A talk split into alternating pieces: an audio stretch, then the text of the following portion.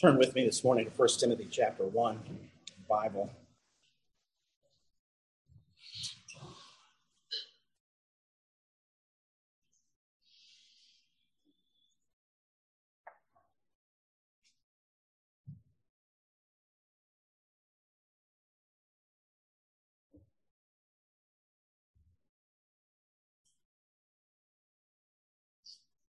First Timothy chapter 1.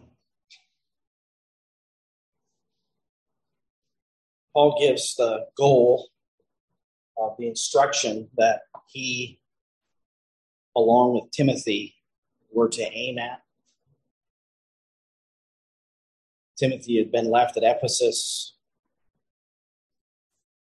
His responsibility was to teach, I believe, the leaders of the church there. church was sizable. Seems as though there may have been as with any big city, multiple congregations, people who believed in Christ. Paul says in verse 5 the goal of our instruction is love from a pure heart and a good conscience and a sincere faith. For some men straying from these things have turned aside to fruitless discussion. Keep the main thing the main thing. But then he says, verse 7 wanting to be teachers of the law, even though they do not understand either what they are saying or the matters about which they make confident assertions. And so Paul is addressing the use of the law among those Ephesian believers.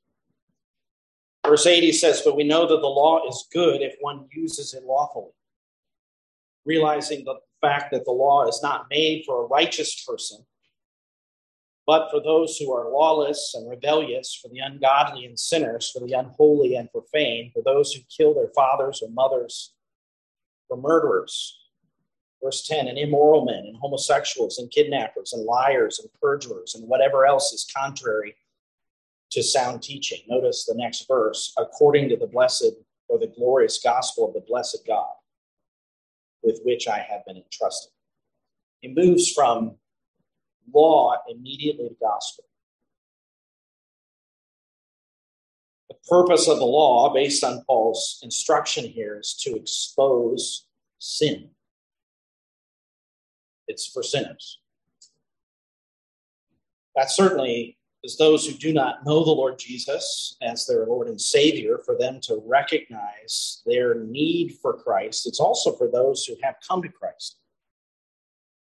It's for us as well to see what sin is so that we might not live according to the ways of the world and sin in our lives. One writer said, The cross means nothing apart from the law. The law reveals sin, it shows the disease. The cross, and of course, Christ upon the cross is the remedy. And we are commanded many times in the New Testament with regard to things that relate to the law, but we're not always given the background of the law. But when Paul gives instruction to the believers, for instance, at Ephesus himself, undergirding any moral discussion is the law of God as it had been declared and revealed what was right and what was wrong. So when he says in Ephesians 5, be imitators of God, as beloved children and walk in love, just as Christ also loved you and gave himself up for us, an offering and a sacrifice to God as a fragrant aroma. That's how we are to live as imitators of God. But then he says, but immorality or any impurity or greed must not even be named among you as is proper among saints. No immorality. No, the word is porneia no impurity.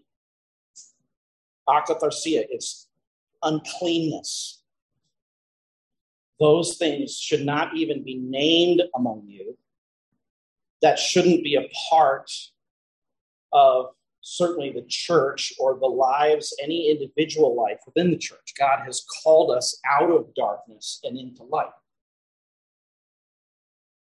And then beyond just the behavior, there's also this. He says, There must be no filthiness and silly talk or coarse jesting, which are not fitting, but rather giving of thanks. In other words, the speech, the language, the things that we say, the communication that we have with one another should not have a hint of those things either. He says, For this you know with certainty that no immoral, impure person or covetous man who is an idolater has an inheritance of, in the kingdom of Christ and of God. So, what is the basis for Paul's moral commands? The basis is the law of God. It's the law of God that defines sin, it's the law of God that exposes to, uh, sin. And it's our task as believers to come to an understanding of what God's word says. We ask, of course, give us understanding, but as we study God's word and we spend time together, the purpose of studying the law is so that we ourselves will be sanctified. And also, as we preach the gospel to those who are lost, we'll understand what sin is so that we can then proclaim the gospel and proclaim the good news. Certainly, that all men are sinners, but what is sin? The law defines that. The law gives instruction regarding it. You can see it there, 1 Timothy chapter 1. And other places as well. Whenever you see those commands in the epistles that give direction morally, the foundation of those, especially when it says put to death these sins, is the law. And you can certainly find within the epistles uh, reference to the command that we began studying last week, the seventh word of the Decalogue you shall not commit adultery. We looked at the point that the seventh commandment guards the sanctity of the marriage covenant, that it forbids the breaking of that covenant. It also forbids all sexual sin that would lead to unfaithfulness to God certainly unfaithfulness within marriage. What are the sins forbidden in the seventh commandment? The pastors in Westminster and teachers asked the sins forbidden in the seventh commandment, besides the neglect of duties required, are adultery, fornication, rape, incest, sodomy, and all unnatural lusts all unclean imaginations, thoughts, purposes, and affections, all corrupt or filthy communications or listening thereunto, wanton looks, impudent, that's improperly forward or light behavior, immodest apparel, prohibiting of lawful and dispensing with unlawful marriages, allowing, tolerating, keeping of grudges, and resorting to them entangling vows of single life, undue delay of marriage, having more wives or husbands than one at the same time, unjust divorce or desertion, idleness, gluttony, drunkenness, unchaste company, the city of songs, books, pictures, dancing, stage plays. They lived in the 17th century, not this century. There'd be more listed out, wouldn't there? if the application of this command was given within this culture?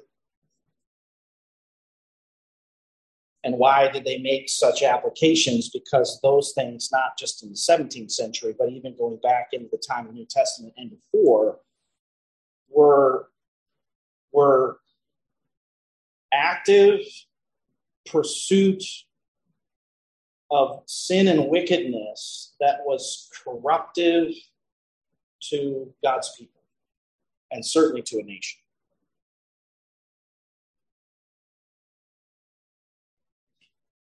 Jesus, as he gave instruction in this commandment, remember, went right to the heart.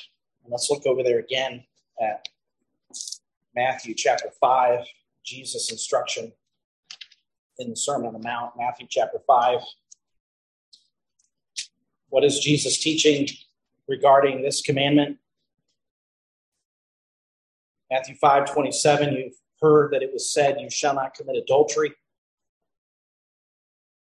Jesus is not changing the commandment here. He's not intensifying it. He's rightly explaining it. He's showing the spirituality of it. When he says in verse 28, But I say to you that everyone who looks at a woman with lust for her has already committed adultery with her in his heart. See, that's what the law aims at. It doesn't just aim at the external behavior, it aims at the heart. And that's why it's a sin to hate your brother in your heart. He went through that command with regard to murder in verses 21 through 26. And he's also dealing with anger in the heart. Obviously, it's a sin to murder, but beyond that, you could say internally there's a sin that takes place prior to the murder ever being committed, and that's murder in the heart. That's that's sin too. Notice Jesus goes on to give some instruction following this interpretation of the law. Verse 29, he says, If your right eye makes you stumble, he's just been talking about looking at a woman with lust for her. He says, If your right eye makes you to stumble, tear it out and throw it from you.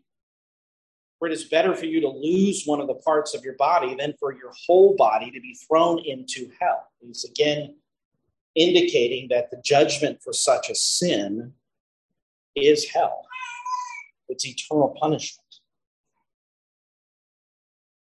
Verse 30 If your right hand makes you stumble, cut it off and throw it from you, for it's better for you to lose one of the parts of your body than for your whole body to go into hell.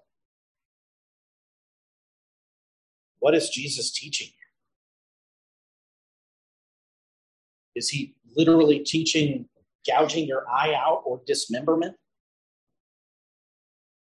No, he's teaching that sin has eternal consequences and that it is necessary to take radical steps to deal with it.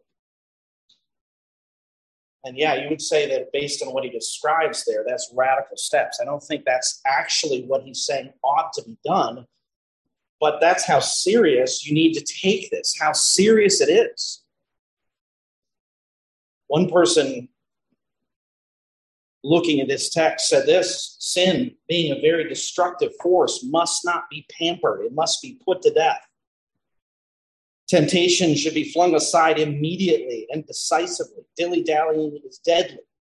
Halfway measures work havoc. The surgery must be radical. Right at this very moment, and without any vacillation, the obscene book should be burned, the scandalous picture destroyed, the soul destroying film condemned, the sinister and yet very intimate social tie broken, and the baneful habit discarded. In the struggle against sin, the believer must fight hard Shadow boxing will never do.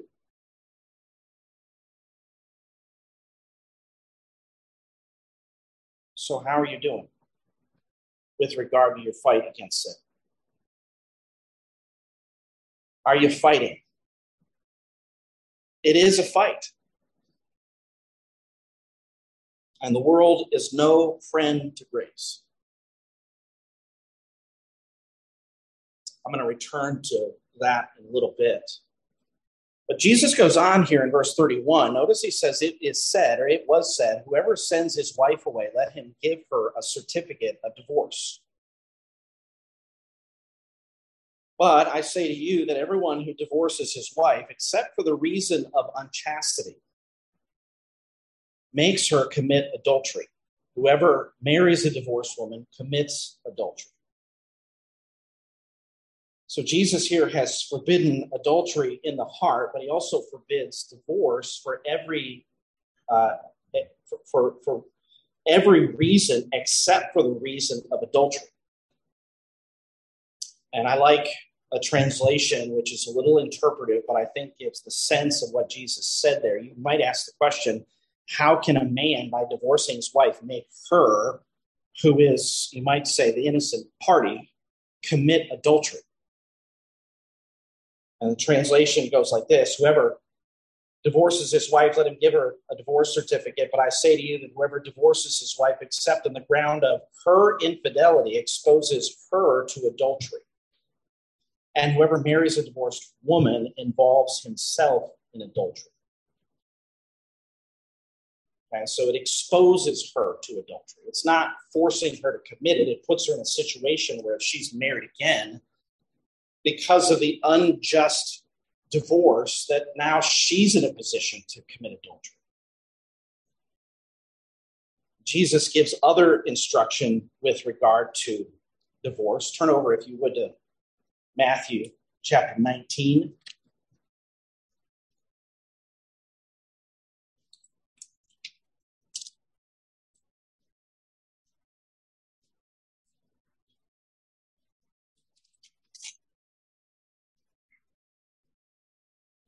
Pharisees came to Jesus. Verse 3 testing him and asking, it says, Is it lawful for a man to divorce his wife for any reason at all? And he answered and said, Have you not read that he who created them from the beginning made them male and female, and said, For this reason a man shall leave his father and mother and shall be joined to his wife, and the two shall become one flesh. It's God's purpose for marriage, not only male and female, but for life, one flesh. Verse 6 So they are no longer two, but one flesh. What therefore God has joined together, let no man separate. They said to him, Why then did Moses command to give her a certificate of divorce and send her away? Verse 8, he said to them, Because of your hardness of heart, Moses permitted you to divorce your wives. But from the beginning, it has not been this way. And I say to you, whoever divorces his wife, except for immorality, and marries another woman, commits adultery. The disciples said to him, If the relationship of a man with his wife is like this, it is better not to marry. Jesus was taking a very strict interpretation of certainly the law, and he was showing in part that Moses' command regarding divorce was permitted, but it wasn't God's purpose from the beginning. In fact, if you read Deuteronomy 24, you see that Moses was actually regulating remarriage. He wasn't purposing to give the men of Israel reason to divorce their wives for just any reason. Now, let's go a step further because the New Testament certainly does. Turn over to 1 Corinthians chapter 7.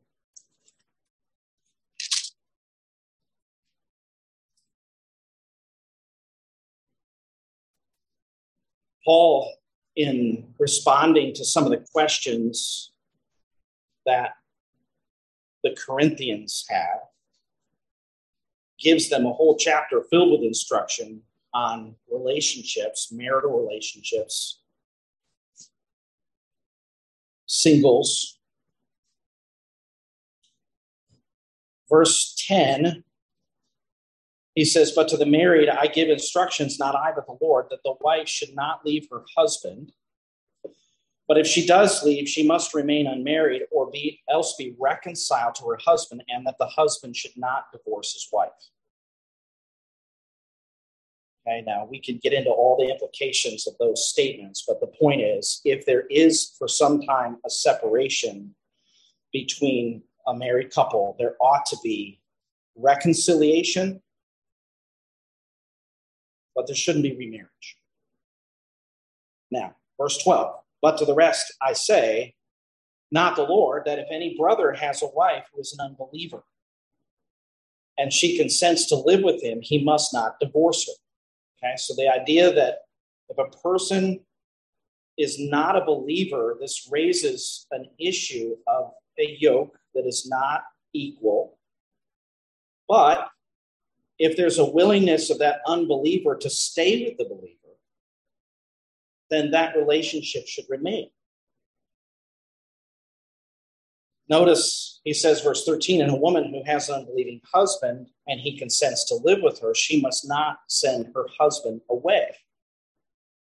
So the idea is if there's a believer in a relationship, they're not to send away their unbelieving spouse. They're to remain together if the desire of the unbeliever is such why? Verse 14 For the unbelieving husband is sanctified through his wife, and the unbelieving wife is sanctified through her believing husband. For otherwise, your children are unclean, but now are they holy? Yet, if the unbelieving one leaves, what does Paul say? Let him leave. The brother or sister is not under bondage in such cases, but God has called us to peace. Okay, and that's sometimes the case for someone who is joined together with a believer. And whether through their life they show that they're an unbeliever, or whether they, even though they claim to be, or whether they just not claim to be a believer at all, sometimes they just leave. And is a believer bound after that? I think Paul's teaching here is that a person is not bound, certainly not bound to stay in the marriage, but the implication is they're not bound to that marriage and they can remarry. Okay, now we could certainly take more time this overall subject, but you could see based upon the context of Jesus' statements in the Gospels and the statements here that God highly values the marriage relationship. And breaking it is a serious offense to God. There's obviously forgiveness, and even within a marriage where there has been adultery, there can be reconciliation. And I believe that would be God's desire. First of all, prior to any seeking of divorce, even though Jesus gave that exception, there would be the desire that there be forgiveness, that there be reconciliation. Sometimes, based on what has happened, it's not possible. And as God, by His grace, works in each of our lives. Praise the Lord that if we have made mistakes, if you have made mistakes in the past, and we all have, but we have sought to reconcile, and if that didn't happen, but we've sought God's forgiveness, certainly God has forgiven, and that sin is under the blood. There's, there's forgiveness with God. The destruction of relationships, the pain of that that may be ongoing in our life, you know, the Lord cares about that too. The Lord cares about that too.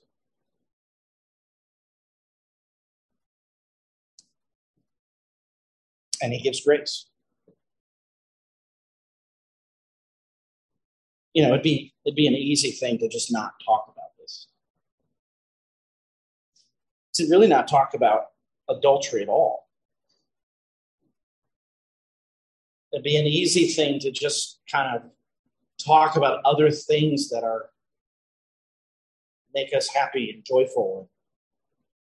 But the reality is that if we have sinned, if there's sin in our life, whether it relates to this or anything else, that we need to be sanctified. Our minds need to be renewed if we have sinned, and we all have in the past, and our mind has been disordered, and we've walked in a path of life that is forbidden by God, avoidance of the subject is not really the helpful thing. As painful as it may be, the Word of God is there to strengthen us. The Word of God is there to change us, sanctify us, cleanse us, and yes, even comfort us in his love if we've sinned against God. Now, there certainly is, you could look through the teaching in Gospels, there certainly is an innocent party in divorce. Do you know that God divorced Israel? Turn to Jeremiah chapter 3.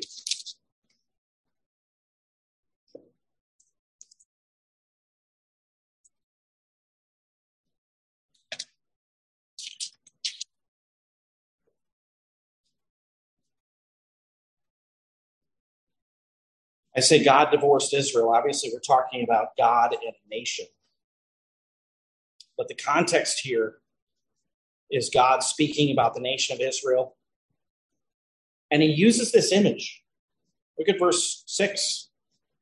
Then the Lord said to me, Jeremiah, the days of Josiah the king, Have you seen what faithless Israel did? She went up on every high hill and under every green tree, and she was a harlot there. I thought after she has done all these things, she will return to me, but she did not return, and her treacherous sister Judah saw it. And I saw that for all the adulteries of faithless Israel, I had sent her away and given her a writ of divorce. And yet her treacherous sister Judah did not fear, and she went and she was a harlot also.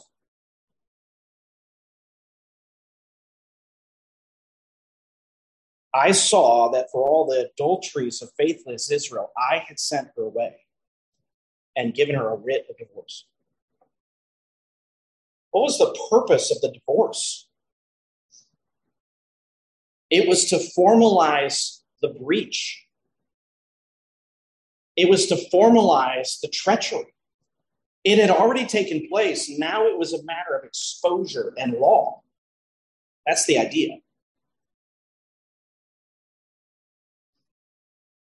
Now, again, we're talking about a relationship between God and the nation, but I think you get a sense there the purpose of divorce. If someone makes a mockery of their marriage covenant and just lives in adultery with all sorts of other people, what happens to that innocent party? Or even if it's just one person, what happens to that innocent party?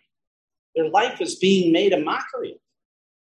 The covenant is being held in contempt, and the purpose of the divorce but you could say many divorces in this day don't happen that way. But the purpose of the divorce would to be made public that faithlessness so that the person would be ashamed for their sin and return. Look at verse 11. The Lord said to me, Faithless Israel has proved herself more righteous than treacherous Judah. Go and proclaim these words toward the north and say, Return, faithless Israel, declares the Lord. I will not look upon you in anger, for I am gracious, declares the Lord. I will not be angry forever, only acknowledge your iniquity, that you have transgressed against the Lord your God and scattered your favors to the strangers under every green tree. And you have not obeyed my voice, declares the Lord. Return, O faithless sons. And it goes on. What's the purpose? The purpose is divorce to make the treachery public, expose the sin, and through shame, the person who has sinned comes back in repentance to the one they've sinned against. Because God obviously didn't sin. Now, we're talking about a nation, and again, even within, if you were to look at the history of the nation to the point at which this is said, you're talking about a long period of patience and grace and mercy from God prior to this. And I would just say that if reconciliation is possible, that's God's desire. If it's not possible because of an impenitent heart, that person shows themselves to be an unbeliever. Okay, that's where you'd have to go back to 1 Corinthians 7 and reason according to a person who's really an unbeliever. Now, this is not an easy uh, subject to, to deal with, certainly. In the Word of God, there are certainly Old and New Testament passages, and we would take what God's Word says as our guide, the rule for our faith and for our practice. And if there was ever to be a question about your circumstance and your life, or maybe what's happened in the past, your mind needs to be renewed and directed by the Word of God. But Jesus, in his teaching, even in the Sermon on the Mount, is drawing attention to an issue where adultery can occur where there is an unjust divorce. And so that's a danger.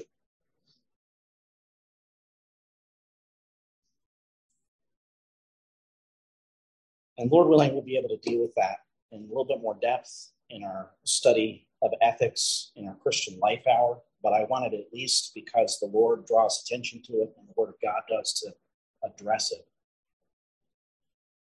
There's certainly more that those pastors of Westminster dealt with and drew attention to that we can even deal with today. But I want to ask you to turn to Romans chapter 1.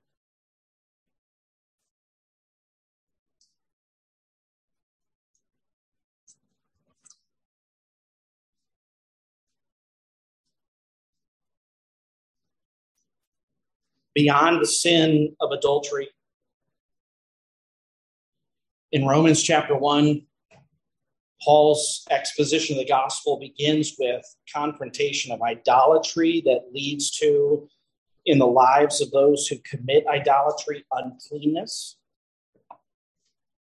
And you can see that progression in this passage as there's a rejection of God.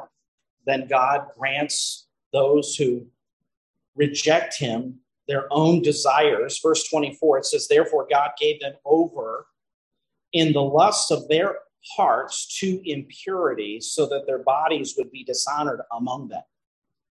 Why? For they exchanged the truth of God for a lie and worshiped and served the creature rather than the Creator who is blessed forever. Aside from the mention of homosexuality in the next couple of verses, the first thing that is mentioned here as an evidence of idolatry is fornication, sexual sin. Those who are not married engaging in sexual intercourse with one another. You can see that prohibition in scripture from the book of Acts when the early church saw Gentiles coming to Christ, putting their trust in Christ. There was a desire to give them guidance. Should they be circumcised? No, they shouldn't be circumcised. They don't need to become a part of the Jewish nation, but they should live according to God's standards of what is holy and right.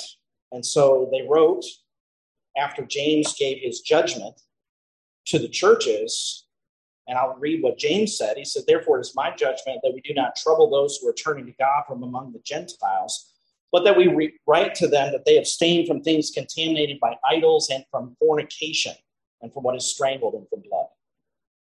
So, in that short list of what James was giving instruction to those Gentile churches about, it was that sin that was primary, that sexual immorality. Paul, of course, deals with that in 1 Corinthians chapter 9, 6, Galatians chapter 5. It oftentimes comes at the very front of the list.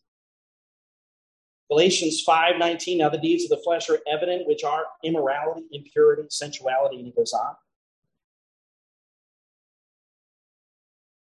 This sin of fornication, outside sex outside of marriage is something that should ought to be taught. It's taught as the very basic of the christian life. Turn over if you would to 1 thessalonians chapter 4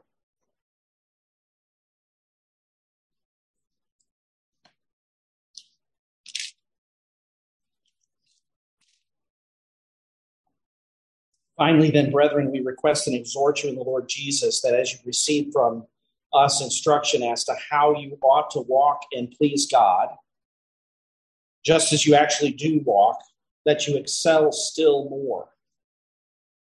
For you know what commandments we gave you by the authority of the Lord Jesus. Paul's talking to a very, uh, one of the earliest churches, the church there at Thessalonica. He had been there with them, he had given them direction not only the gospel message, but then direction as to how to live following, receiving the gospel. And then what does he say? This is commandments given, he says, by the authority of the Lord Jesus. This is Christ's will. Verse 3 For this is the will of God, your sanctification, that is, that you abstain from sexual immorality.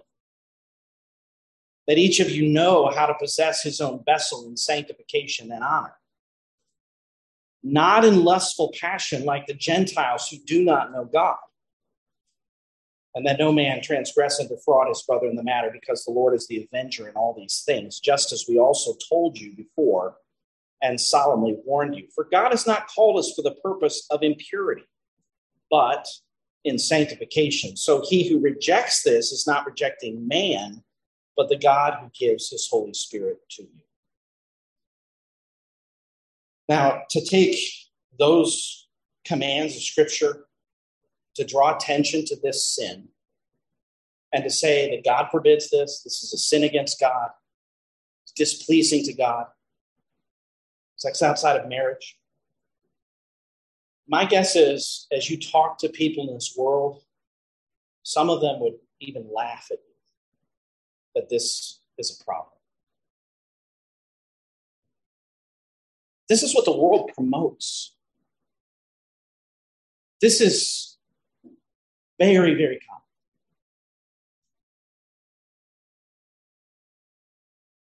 The entertainment industry thrives on promoting this kind of sin. It's just a part of life.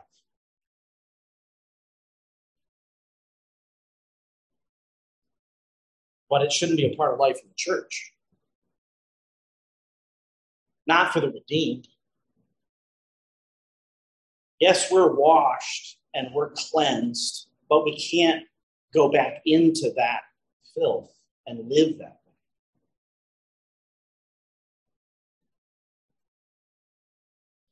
Author by the name of Nancy Pearcey wrote a book on the issue of some hard questions related to sexuality in our culture. She recounts a conversation with a young woman she said, The main message I got growing up in church was don't get pregnant.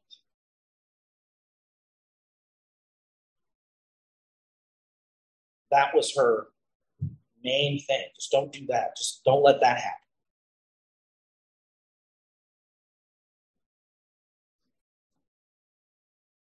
She says a solely negative approach often leads to hypocrisy. Years ago, our family attended a highly respected Bible church until our high school age son confided that he was deeply unhappy in the youth group. The kids at church are worse than the kids in my high school, he said. They drink more, they use more bad language, they're constantly talking about their sexual relationships. That the church leaders were unaware because the teens were careful to conceal their behavior. Now, do things happen concealed? People don't know? Of course they do. My Christian high school, on the surface, everything looked respectable. If there was anything that came out, it would be dealt with. But if you went into the locker room, it was a different story. I heard fellow students talking about their sexual experiences and sometimes even bragging about them.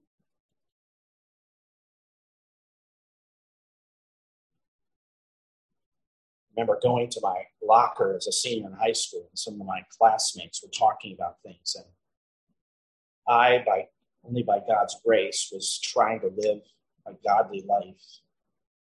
And something triggered in them to not talk about that. But I heard what they were talking about prior to getting to my locker. They kind of moved in a different direction. I'm not claiming that I would not be susceptible to that, but I'm just saying in an environment where the Christian teaching is the public focus that what can go on beneath the surface can be immorality and sin, fornication, wickedness, uncleanness. And really, God knows. Christ knows. Christ sees every corner, every dark corner of his church.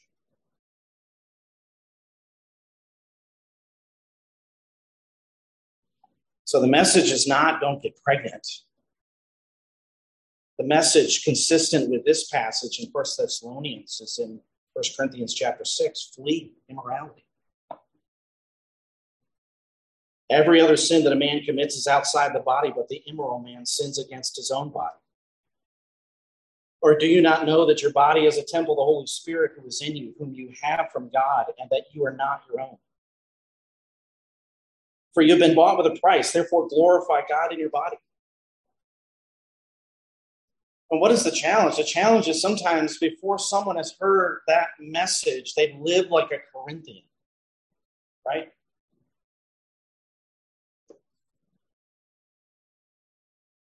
And that's where Paul's preaching the gospel, and I hope any preaching the gospel in the context of this sin would help us to see that there is forgiveness. There's forgiveness. God's grace and mercy sent Christ into the world so that he would shed his blood so that our sins might be forgiven.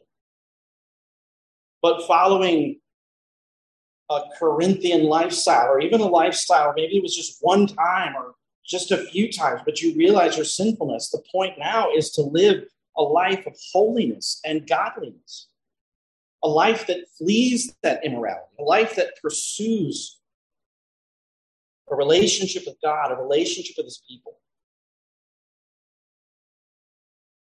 Glorify God in your body. That's the message to every person, to me, to you.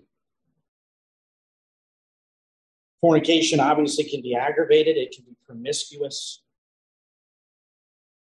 The sin of the woman at the well seems to be an aggravated sin as she was living outside of marriage with a man after having five husbands prior to that.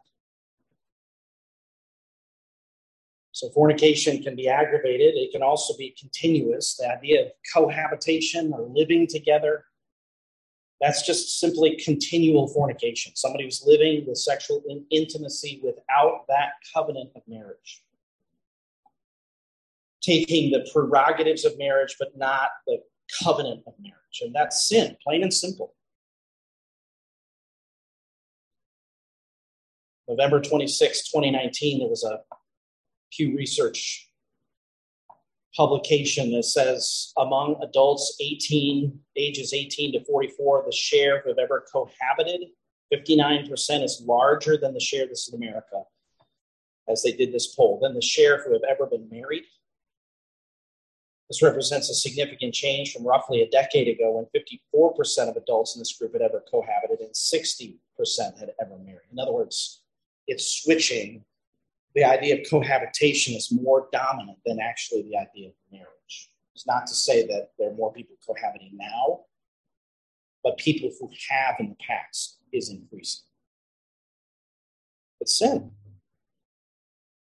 In fact, in the Old Testament, that sin is called harlotry. And while harlotry or prostitution would be a bigger category when there's an instance of it, that's how God refers to it. So a girl living in her parents' home can profane her father's house according to law she lives in that way, if she sins in that way. Obviously, for young men as well, it's not more favorable to one or the other. Both are sinners. But you can look through the law and see that sin of harlotry condemned, but in the context, it's not just it's not just prostitution for the sake of money, it's living unfaithfully as a single person in a sexual relationship. 1 Corinthians chapter 10, verse 8, Paul said, Nor let, let us act immorally as some of them did, and 23,000 fell in one day. Paul's giving a warning to the Corinthian believers that that act of probably religious context, but sexual sin was what caused the death of 23,000 people in one day, that God would take the lives of all of those people? It's sin.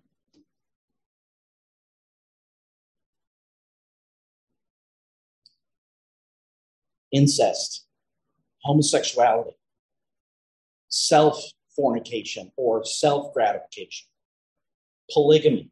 You could go on and see within the scriptures the sins connected with this commandment, sexual sins being forbidden or by, by principles in scripture shown to be wrong and sinful in the eyes of God. Now, what, what leads in this direction? What pushes in this direction? Well, obviously, we know our own hearts. We're sinful people. The heart is deceitful, desperately sick. Who can understand it? Jeremiah says. Romans chapter 1 gives attention to the lusts of our own heart, which, when we're given over to the lusts of our own heart, what do we pursue when we don't have God's word and his spirit to direct our lives? Instead of self control, it's no control. It's doing whatever we want as opposed to being driven by the commands of God and what is right. What is influencing this? The world. Paul says in Ephesians chapter 2 and you were dead in your trespasses and sins in which you formerly walked according to the course of this world, according to the prince of the power of the air, of the spirit that is now working in the sons of disobedience. So there's the world, but Paul connects the world with the spirit who is now working in the sons of disobedience. He says, Among them too, we all formerly lived in the lusts of our flesh, indulging the desires of the flesh and the mind, and were by nature children of wrath, even as the rest. Beyond that, that spirit that works in the sons of disobedience, how does he interact with us? How does the devil influence the church? Well, he's got the world in his pocket, right? The entertainment industry, everything that's coming our way by means of promotion, what is against God's will, it's just moving in that direction. One writer in his book called The Christian's Great Enemy an exposition of First Peter, speaking of the devil, he says, He has no power indeed of obtaining directly the knowledge of the human heart.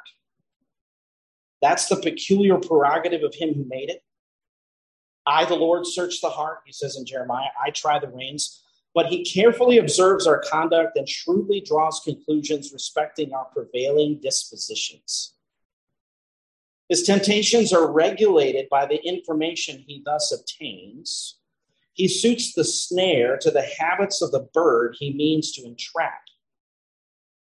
He draws the lustful, I'll use a different word than he used the word voluptuary, but the word lustful, into the way of iniquity by the lure of pleasure, the avaricious by the promise of gain, the ambitious by the prospect of glory. He goes round about his victims that he may spy where is the quarter in which they are the weakest or least afraid of attack, that he may assault them there. He takes advantage of everything in their temper, age, and condition to give effect to his suggestion. I'll just stop for a moment. Does that mean that the devil is paying attention to me? Well, probably not. He's a finite being.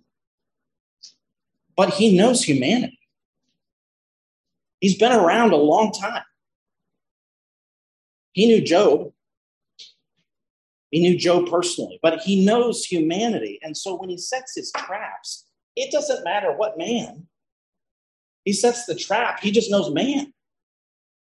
And so the trap is set. And whether that's a click on the internet or the picture in a book or the story in a book or whatever it might be, the devil has a way of promoting this sin. And he knows what lure you like. Again, because he knows humanity.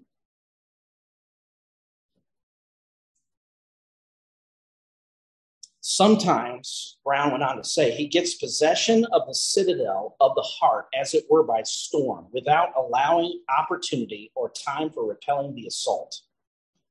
At other times, he proceeds to sack and mine and without alarm to the conscience effects his nefarious purpose.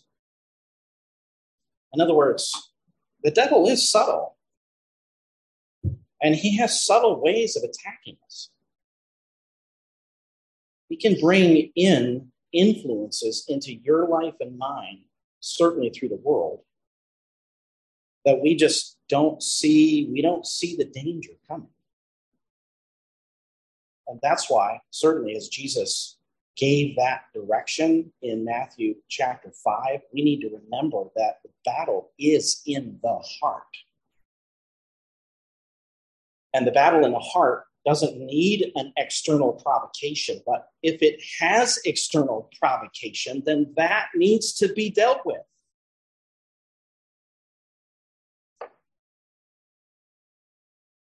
our heart is filled with wicked lusts.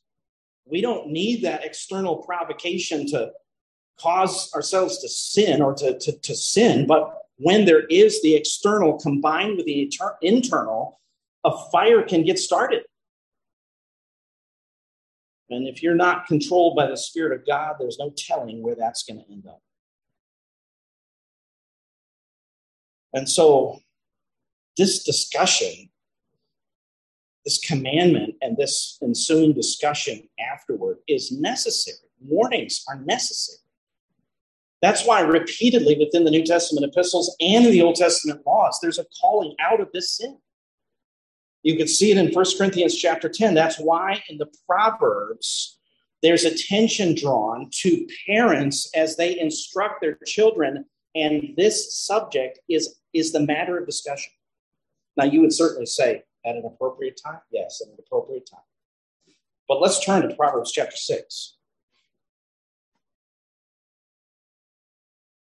And at least see the biblical pattern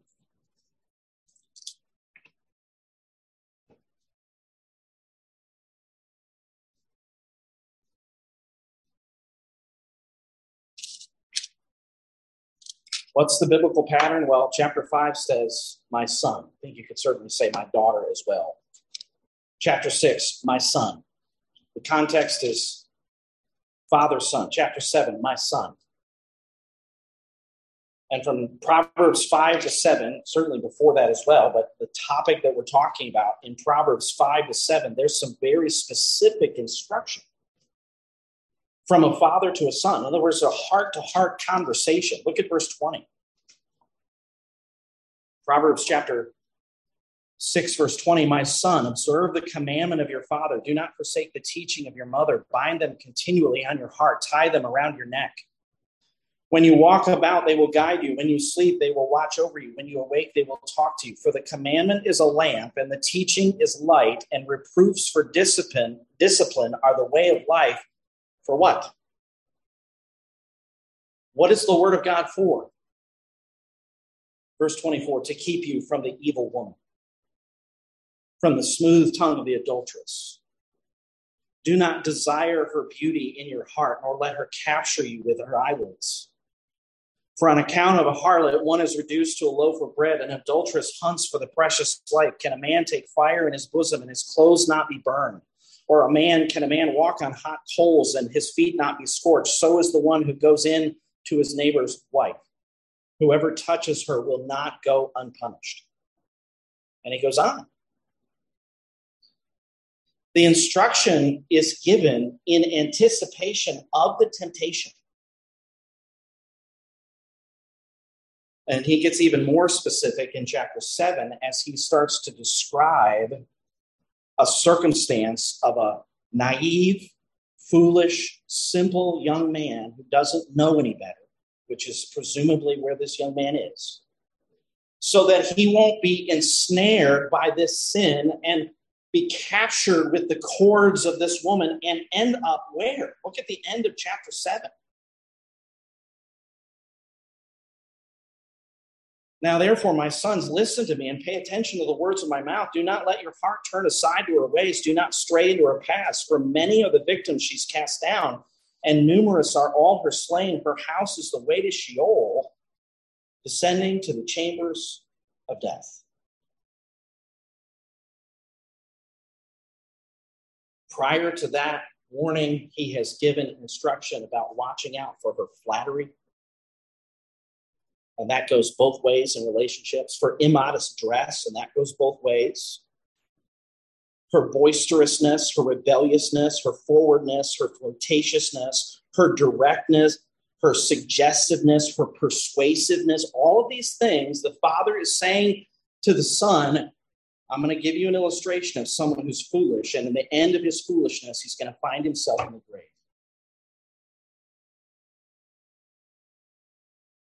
Father to Son. It's not just the negative either, it's the positive. Turn over to chapter 5. Because the very command, you shall not commit adultery, relates to this covenant, the covenant of which, the covenant of marriage is a wonderful thing when it is kept. The relationship between a man and a woman is a beautiful thing if it's right. So, verse 15, Proverbs chapter 5 drink water from your own cistern and fresh water from your own well. Should your springs be dispersed abroad, streams of water in the streets, let them be yours alone and not for strangers with you. You can see he's not just talking about uh, water here when he says in verse 18, Let your fountain be blessed and rejoice in the wife of your youth. As a loving hind and graceful doe, let her breast satisfy you at all times. Be exhilarated always with her love. For why should you, my son, be exhilarated with an adulteress and embrace the bosom of a foreigner? And he actually answers that question. Why is this so serious? Because, of course, God has forbidden it. Not only has God forbidden it, but he's going to judge it. Not only does he judge it in eternity, but he judges it in life. Look at verse 21. For the ways of a man are before the eyes of the Lord, and he watches all his paths. His own iniquities will capture the wicked, and he will be held with the cords of his own of his sin. He will die for lack of instruction, and in the greatness of his folly he will go astray. See, verse 21 tells us there is an ongoing witness to all of our actions, whatever they may be. There's no private mode when it comes to God. There's no incognito. I'm using those words intentionally because you can change your internet browser in such a way that you think nobody's watching. God is always watching. God is always watching. He sees, He knows, He knows the heart.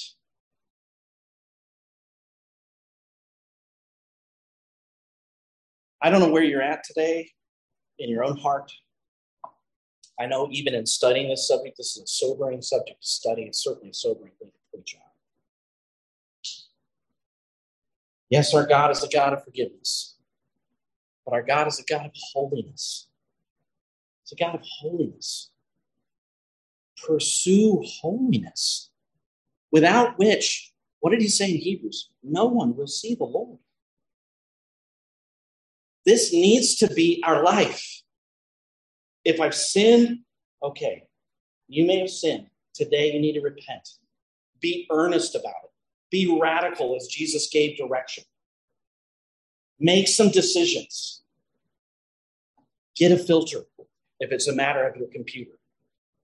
If it's a matter of a relationship that you know is a problem, break it off. Seek reconciliation with your spouse. God is watching. Marriage is honorable in all, and the bed undefiled, but whoremongers, the sexually immoral, and adulterers, God judge. May the Lord help us. Let's look to the Lord in prayer. Our Father in heaven, as we bow in your presence, we're reminded of our own sinfulness, our own wickedness, Lord, these things that you have forbidden in your word touch upon sins we may have committed, may be committing. Lord, bring us to a place of repentance even this day.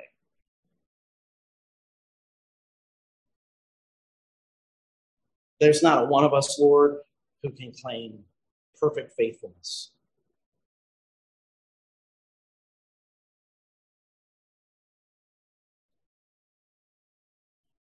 When your word says such were some of you, we don't want to put certain sins in categories that we fall outside of because we know we know that the seeds of every sin lie in our hearts.